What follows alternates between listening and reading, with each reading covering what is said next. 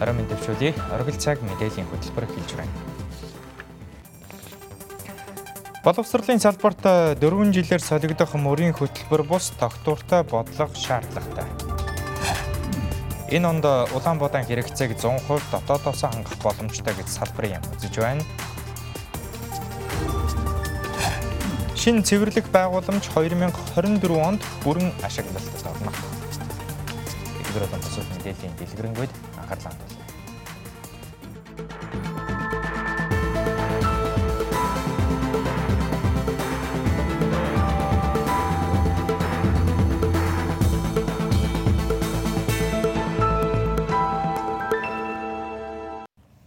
Эхний мэдээ Өнөөдөр хүнс хөдөө аж ахуйн хөнгөн үйлдвэрийн яамнаас ургац хураалтын урьдчилсан төлөв байдлыг танилцууллаа. Энэ жилийн тухайд 7-8 дугаар сард орсон үргэлжилсэн борооны улмаас таримлын болцоор ойдох талбай дахь хог ургамлын ургалт нэмэгдэх хандлагатай байгаа тул ургац хураалтад хүндрэл учруулж болцсошгүй байна. Одоо та бүхэндээ ургац хураалттай холбоотой зарим тоо мэдээллийг дэлгэцэнд танилцуулъя. Энэ онд Монгол улсын хэмжээнд нийт 536.6 мянган га газарт тариалалт хийсэн байна. Үүнээс 394.6 мянган гад үр тариалснаас урдчилсан дүнгээр 513.3 мянган тонн үр тариа хураан авах боломжтой гэсэн төлөв гарсан байна. Харин 364 мянган га талбайд Улаанбаатар тариалсан бөгөөд 487.6 мянган тонн ургац 28.2 гад төмс хүнсний ногоо тариалснаас 350.6 мянган тонн төмс хүнсний ногоо хураан авах тооцоо гарсан байна. Та бүхэнд хүнсний ногоон тооцоон тоо мэдээлэл харагдаж байна. Тэгвэл 61.1 мянган гад талбайд тосны ургамал тариалснаас 32.8 мянган тонныг 52.1 7000 гад тариалсан малын тижээлийн ургамлаас 109.4 э, тонныг тус тус хураан авах боломжтой гэсэн урьдчилсан төлөв гараад байгаа юм а. Манай улсын 1 жилийн хэрэгцээд гурилыг дотооддоо үйлдвэрлэхэд 306 мянган тонн улаан будаа шаардлагатай байдаг байна. Тэгвэл энэ жилийн ургац хураалтын урьдчилсан балансаар 487.6 мянган тонн улаан будаа хураах боломжтой гэсэн тооцоо гарчээ. Иймээс 2020-оос 2021 оны улаан будаа хэрэгцээг 100% дотоодоос хангах боломжтой гэж албаныхан үзэж байна. Хүндрэл гэвэл өнөөдрийн байдлаар биднэрт бол ургацын зам засварын асуудал байдаг. За энийг бид нар бас анхаарахгүй болохгүй За одоо Улаанбаатараас Алтанбулг орох төв замаас Шаамар цагаанар зүүн юу төшиг сум гэсэн зүүн бүрэн төшиг сум гэсэн энэ дөрвөн зүүн сумыг холбосон 120 км зам байгаа. За энэний ажлыг төр хөвчлийн яаралтай бас энийг засварж хийхгүй бол өнөөдөр тээврийн машинууд болон хөв хүн машинтай явахд хүндрэлтэй байдал үүссэн байгаа. Тийм учраас энэ дээр бас ургацын комисс анхаарч шийдвэр гаргана гэдэгт бас бид найдаж байна. За мөн одоо энэ жил намар бороо их орсноос нөгөө нөө уулын даваа зам гүрж байгаа эвдрэлтэй байгаа. За энэ саналуудаа зам тээврийн яам хүнстэй аж ахуйн яамдаа бас уламжилсан байгаа. Энэний хүрээндээ бид бүгдэд энэ засваруудыг шийдэд өгчвөл за гайгүй Урьдчилсан болонсоор ургац сурах нийт талбайн 60-аас 70% нь таримлын хөгжлийн аарцсан болцын дунд үед 30 гаруй хувь нь сүүн болцын төгсгөл аарцсан болцын эхний үед байна. Иймээс ургацын болцыг нэмэгдүүлсний дараачаас буюу энэ сарын 10-наас 15-ны өдрүүдэд цаг агаарын нөхцөл байдлыг харгалзан үзэж ургалт сураалтын ажлыг эхлүүлэх юм байна. Хөдөө аж ахуй дэмжих санд одоо 142 мянган тонныг хадгалах Улаанбаатар агуулга байна. А бусд одоо нийт бол Монгол улсын хэмжээ 500 гаруй мянган тонныг хадгалах Улаанбаатар агуулах байна. А зойр савны асуудал бол бэлтгэлээ хийгээд ариутгалаа хийгээд одоо хүнсний ногоогоо бэлдээ ажиллаж байна. Улаанбаатар хотод төмс хүнсний ногоог хэм дүнээр борлуулах ногоочдын борлуулалтыг дэмжих зорилгоор нийслэлийн 9 дүүргийн 45 байршилд борлуулалтыг цэгнээж шинэ ургацын ногоог борлуулах юм байна. Говийн бүсийн цахилгаан эрчим хүч хэрэглэгчдийн хэрэглээг хангах томоохон ажлын эхлэл тавигдсан байна. Тодорхойлбол манай улсын засгийн газраас өмнөд бүс говийн стратегийн орд газруудын өснө нэмэгдэж байгаа цахилгааны хэрэглээг дотоодын эрчим хүчний системээс хангах зорилго тавиад байсан. Улмаар өмнөд бүст 2000 220 кВт-ийн 3 дид станц 600 70 км урттай цахилгаан дамжуулах агаарын шугам зэрэг дид бүтцийн ажлыг хийж дуусгаж ингэснээр сүүлийн 7 жилийн хугацаанд Өвөр Монголын урд дасах орноос цахилгаан эрчим хүчээ импортлж байсан оюутлогоо компани эрчим хүчний хэрэглээний тодорхой хувийг дотоодоос хангах боломж бүрдэж байна. Түүнчлэн гадагшаа чиглэсэн валютын урсгалыг дотооддоо үлдээх. Бус нутгийн засгийн газарт тодорхой үр дүнг дагуулж байгаа. Бүс нутгийн эдийн засаг тодорхой үр дүн дагуулж байгаа юм а. Тэгвэл өнөөдөр цахилгаан эрчим хүчээр хангах ажлыг алавжуулж өмнөд үсийн цахилгаан түгээх компани сүлжээ компани болон оюутлогоо компани холбогдох гэрээнд гараа үсэг зурлаа. Монгол улсын улстай хамтран ажиллах гэрээгээр болвол үйл ажиллагаа явуулж ирснээс хойш 4 жилийн дотор за үндэсний үйлдвэрлэгч цахилгаан дулааны эрчим хүч хэрэглэгч нараас цахилгаан эрчим хүчний хэрэглээг хангах ёстой. Тэгэхээр энэ ажил бол удаашралтай байна. А гэхдээ болвол бас тодорхой ажлууд хийгдэж байгаа. Өнөөдрийн байдлаар ихэд бол говийн бүсийн цахилгаан хан тэрэн дотор оюутлага орж байгаа. Ялангуяа уул уурхаан үйлдвэрлэгчнийг цахилгаан эрчим хүчээр дотоодын үйлдвэрлэгч нэрээс хангах ажил бол ажлын бэлтгэл ажлууд бас тодорхой ажлууд хийгдэж байгаа. Өнөөдрийн байдлаар бол дид үтстэй холбоотой 600 тэрбум орчим төгрөгийн ажил бүрэн хийгдсэн ашиглалтанд хүлээж аваад байж байна.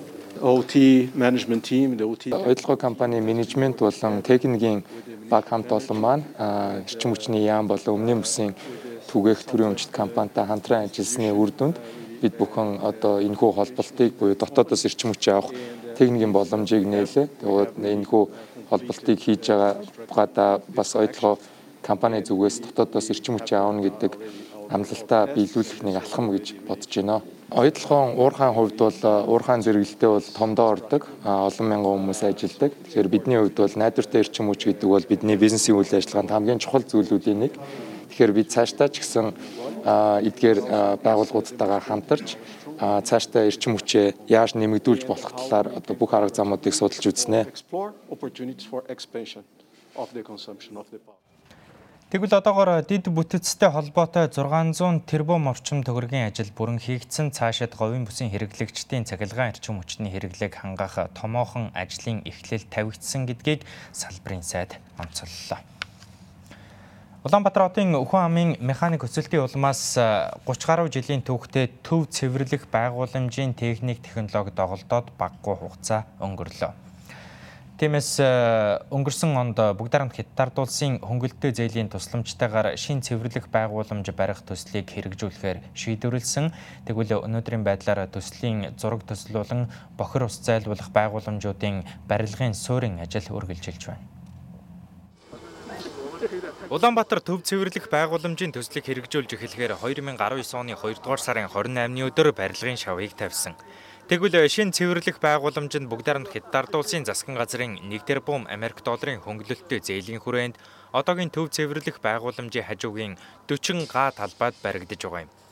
Өнгөрөх 8 дугаар сарын 15-нд төслийн үйл ажиллагааны эхний алхам болох зураг төсөл кемпийн бэлтгэл ажил зэрэг эхэлсэн юм. Харин өнөөдөр барилга хот байгуулалтын сайд Мөнхбаатар олон холбогдох байгууллагын төлөөллүүд төслийн ажлын явцдаа танилцлаа. Иймээс бохир ус зайлуулах байгууламжуудын барилгын суурийн ажил үргэлжилж байна. Өсөн нэмэгдэж байгаа хэрэгцээг хангаж хоногт 260 мянган куб хоногт усыг хүлээж авах хүчин чадалтай энэ цэвэрлэг байгууламж бүгдээр хятад ард улсын тусламжтайгаар бид нар байрж одоо ажил нь эхэлж байна. Бас олон жил яригдсан ажлууд ингээд бодиттой хийгдэж явж байна. За өнөөдрийн байдлаар 23 бүгдээр хятад ард улсын инженер техникийн ажилчид ковидынхоо ном журмын дагуу орж ирээд карантинд байгаад ингээд талбай дээр орж ирээд ажиллаж байгаа. За тав хүн бас газар дээр ажиллаж байгаа баг бүрэлдэхүүнийг харж 150-аад Монгол ажилтнууд ажиллаж байна.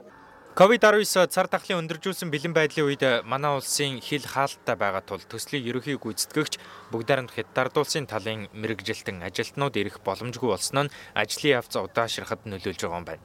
Гэхдээ алдсан хугацааны ажлыг нөхөн гүйцэтгэж шин цэвэрлэх байгууламжийн бүтээн байгуулалтын ажил төлөвлөсөн хугацааны дагуу бүрэн дуусхийг албаны хүмүүс хэллээ. Тэр Монгол Улсын засгийн газраас үүрэг барилга хот байгуулалтын яамны үүрэг байна. Гэрээний дагуу үүргээ бид нэр хэрэгжүүлэхийн тулд босод холбогдох байгууллагууд ядууга нийслэлийн засаг даргын хамгаалаас эрчим хүчний яам газрын албатай бид нар нэгт ажиллахгүй бол болохгүй болчиход байна да. Тэгээ энэ асуудлыг бид зэглэх дараа жилийн угсралтын ажлыг нэлээд шахуу төлгөөтэй явах учраас бид нар Энэ жилийн хоцрогдлоо нөхөж, энэ жилийн 4 сарын хоцролтыг нөхөж ажиллах нь бид нэлээд шахав ажиллах юм. Шинээр баригдах төв цэвэрлэх байгууламж нь хоногт 250 мянган метр куб бохирдсон усыг цэвэрлэх хүчин чадалтай юм. Төслийн хэрэгжилтийн явцад газар чөлөөлөх, эрчим хүчийг шийдэх, бохир шугамын маршрут зэрэг асуудлууд тулгарч байгаа хэдий ч төлөвлөгөөний дагуу Улаанбаатар төв цэвэрлэх байгууламж 2024 онд бүрэн ашиглалтанд орно гэлээ. Монгол улсын 2 сая 512,768 иргэн Эрдэнэс 57 компани нийт 2.2 тэрбум ширхэг хувьцааг эзэмшдэг байна. Тэгвэл Эрдэнэс 57 компани 1072 хувьцааны ногдол ашгийн мөнгө өнөөдрөөс эхлэн иргэдийн арилжааны банкны данс руу шилжиж эхэлснийг үнэт цаасны төвлөрсөн хадгаламжийн төвөөс мэдээллээ. Өнөөдрийн байдлаар ногдол ашиг авахаар 857 мянга гаруй иргэн арилжааны банкны дансаа баталгаажуулсан байна. Харин үлдсэн иргэдийн тухайд банкны дансаа баталгаажуулах шаардлагатай бөгөөд данс баталгаажиж бүртгэгдсэний дараа ногдол ашиг олгогдох юм байна. Мөн иргэдийн тухайд эзэмших хувьцааны тоо ширхэг харилцан адилгүй байгаа юм. Тодорхойлбол зарим иргэдийн тухайд сургалтын төлбөр хэлбэрээр 500 мянган төгрөгийн хишиг хувирдсан, мөн засгийн газар тодорхой тооны хувьцаагаа худалдсан, эрүүл мэндийн даатгалын шинтгэл хэлбэрээр хишиг хүртсэн болон ахмад настан хөгжлийн бэрхшээлтэй иргэд 1 сая төгрөгийг бэлнээр авч хувьцаанаас татгалзсан зэрэг шалтгаанаар хүн бүрийн эзэмших хувьцааны тоо ширхэг өөр өөр байгаамаа иргэн хүн өөрөө заавал одоо аслагдмал байдаг юм уу? Эсвэл гадаадад байдаг юм уу? Эсвэл одоо данс нийлэх хүсэлгүй байдаг юм уу ийм байх юм бол За улсын хэмжээнд одоо нөгөө гал татврын ерөнхий газрын удирддаг и баримт системээр олгох болно. За тухайн и баримтаар олох ажиллагаа маань одоо маргаашнаас эхэлж байна. Тэгэхээр таны одоо аппликейшн гар утсандах аппликейшнд чинь и баримтаар одоо та ногдол ашиг авах уу юу үгүй юу гэдэг санал асуулгад автоматар очих болно. За хэрвээ та тим гэдэг товчийг дарах юм бол таны одоо холбосон арилжааны банкны дансуур очоо одоо автоматар ногдол ашиг шилжиж орох болно. За хэрвээ үгүй гэдэг товчийг дарах юм бол та эргээд нөгөө үн цаасны компанидх дансаа заавал нийлгүүлэх шаардлагатай болно. Эрдэнэс 57 хувьцаат компаниас нэгжийн хувьцааны ногдол ашгийг 90 төгрөг байгаар тооцсон. Үүнээс татврын тухай хуулийн дагуу хувь хүний орлогын албан татврын 10%-ыг авч иргэдийн гар дээр нэгж хувьцаанд 81 төгрөгийн ногдол ашиг олгодох юм. Засгийн газараас 2025 он хүртэл хэрэгжүүлэх э, мөрийн хөтөлбөрт ерөнхий боловсролын сургуулиудын 10%-ыг Кембрижийн хөтөлбөртөө сургууль болох асуудал багтаж нэр бүхий улсын хурлын гишүүд санаачлаг гаргаад байгаа. Гэхдээ нийгэмд үүссэн боловсролын тэгш бус байдлыг улам нэмэгдүүлэх, ялгуурлал бий болгох, сургалтын хөтөлбөрийн залгамж чанарыг алдагдуулах эрсдэлтэй гэж судлаачид байр сууриа илэрхийлж эхэлсэн. Тэд э, шинэ хөтөлбөр нэвтрүүлэлгүй өмнөх үндэсний хөтөлбөрөө сайжруулах, ирээдүйд хэрэгжүүлэх хөтөлбөрийн суур нөхцөлийг бэхжүүлэх шаардлагатай гэж үзэж байна. Олон улсад чанараараа итгэмжлэгдсэн Кембрижийн хөтөлбөр манай улсын ерөнхий боловсролын хөтөлбөрт 10-аад жилийн өмнөөс нэвтэрч ерөнхий боловсролын сургуулиудад нутагшуулах ажил эхэлжээ. Тодорхойлбол улсын нэр бүхий 3 сургуулийг шинээр байгуулж, хос хэлний хөтөлбөртэйгээр дэлхийн жишгийн боловсрол олгох ажлыг эхлүүлсэн байна. 11 оноос хойш энэ Кембрижийн шинжилгээ өөрчлөлт гэдэг юм чи салбараараа хийгээд туулаад гарчлаа өөрөөр хэлбэл хөтөлбөр шинжилсэн шүү дээ. Кембриж болцсон шүү дээ. Энэ одооны хэрэгжиж байгаа хөтөлбөрт чинь шин Кембрижийн одоо аа юу гэдэг элементүүд явж байгаа.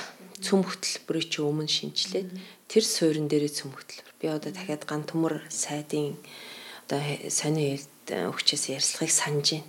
Бид нар цоошин юм хийгээгүй цөм хөтөлбөр гэж өмнөх хөтөлбөрийнхөө суурин дээр өөрчлөлт хийсэн. Тэр нь юу вэ гэхээр хүүхднийг бүрээ хөгжүүлэх гэдгээл санаа нэвсэн тий. Тэрнээс биш заадаг математикийн хэвээрээ заадаг одоо хим нь хэвээрээ байгаа штэ. Энэ бол Кембрижээр байгаа штэ гэдэг ийм одоо ярьслах хүчээсний би санаж байгаа.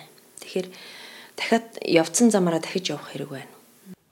Засгийн газар ирэх 2025 хүртэл хэрэгжүүлэх үйл ажиллагааныхаа чиглэлд нийт ерөнхий боловсролын сургууль буюу улсын хэмжээнд байх 834 сургуулийн 10%-ыг Кембрижийн хөтөлбөртөө сургууль болгохоор тусгаад байгаа. Ингэснээр зөвхөн төлбөртэй сургуульд олгодог байсан боловсролыг жирийн айлын сурлах сайтай хүүхдүүд суралцах боломжтой болно.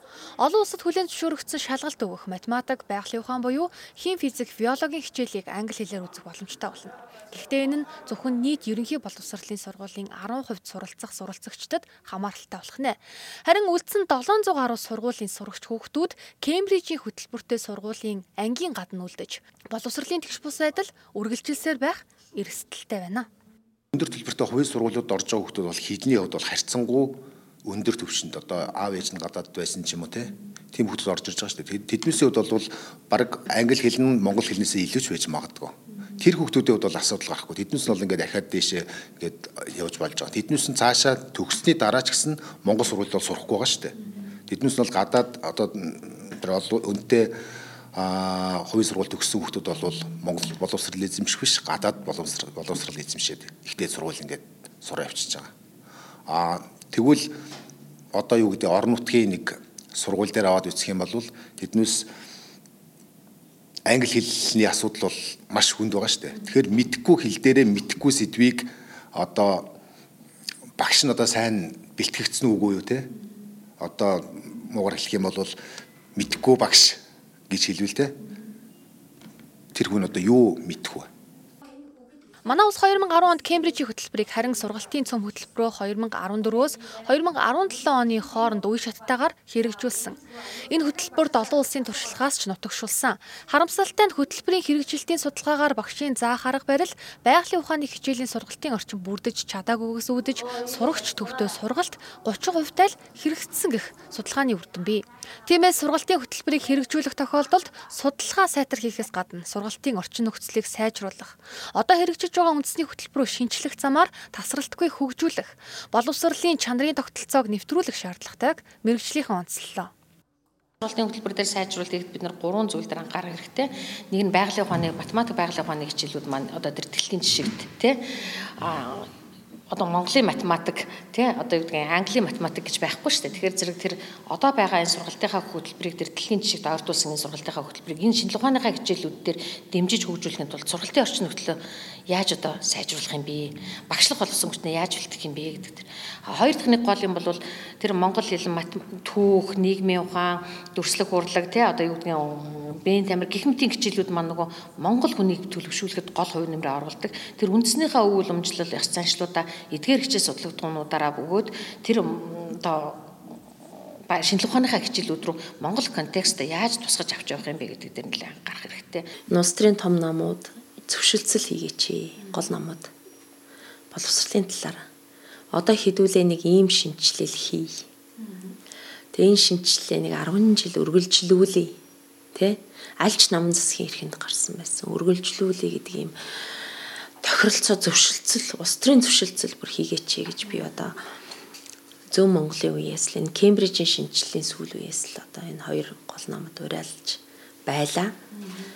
Тэгээд хийдгүү ингээд би чи ингээд хөтөлбөрийг өмчлөөд энэ цөм хөтөлбөр арчсан намын хэмжин байхгүй болгоно. Энэ Кембрижийн хэмжин алга болгоно гэсэн байдалтай боловсролд хандаад нэг хүний хүний сэтгэлээр хандаад байгаа нь бол одоо ингээд магадгүй эрэгч шинжилгээг хүлээж авахгүй хөрс суурийг одоо боловсролын салбарт бий болгож багш нар бүр ингээд шууд ингэхээр одоо шинжилэл гэж ярил ингээд түцхээр одоо Нийт ерөнхий боловсролын сургуулийн 10% сурах сурагчдад хамаарах Кембрижийн хөтөлбөрийг хэрэгжүүлж 90% нь суралцж байгаас жирийн сургуулийн сурагчдыг ангийн гадна үлдээх үү?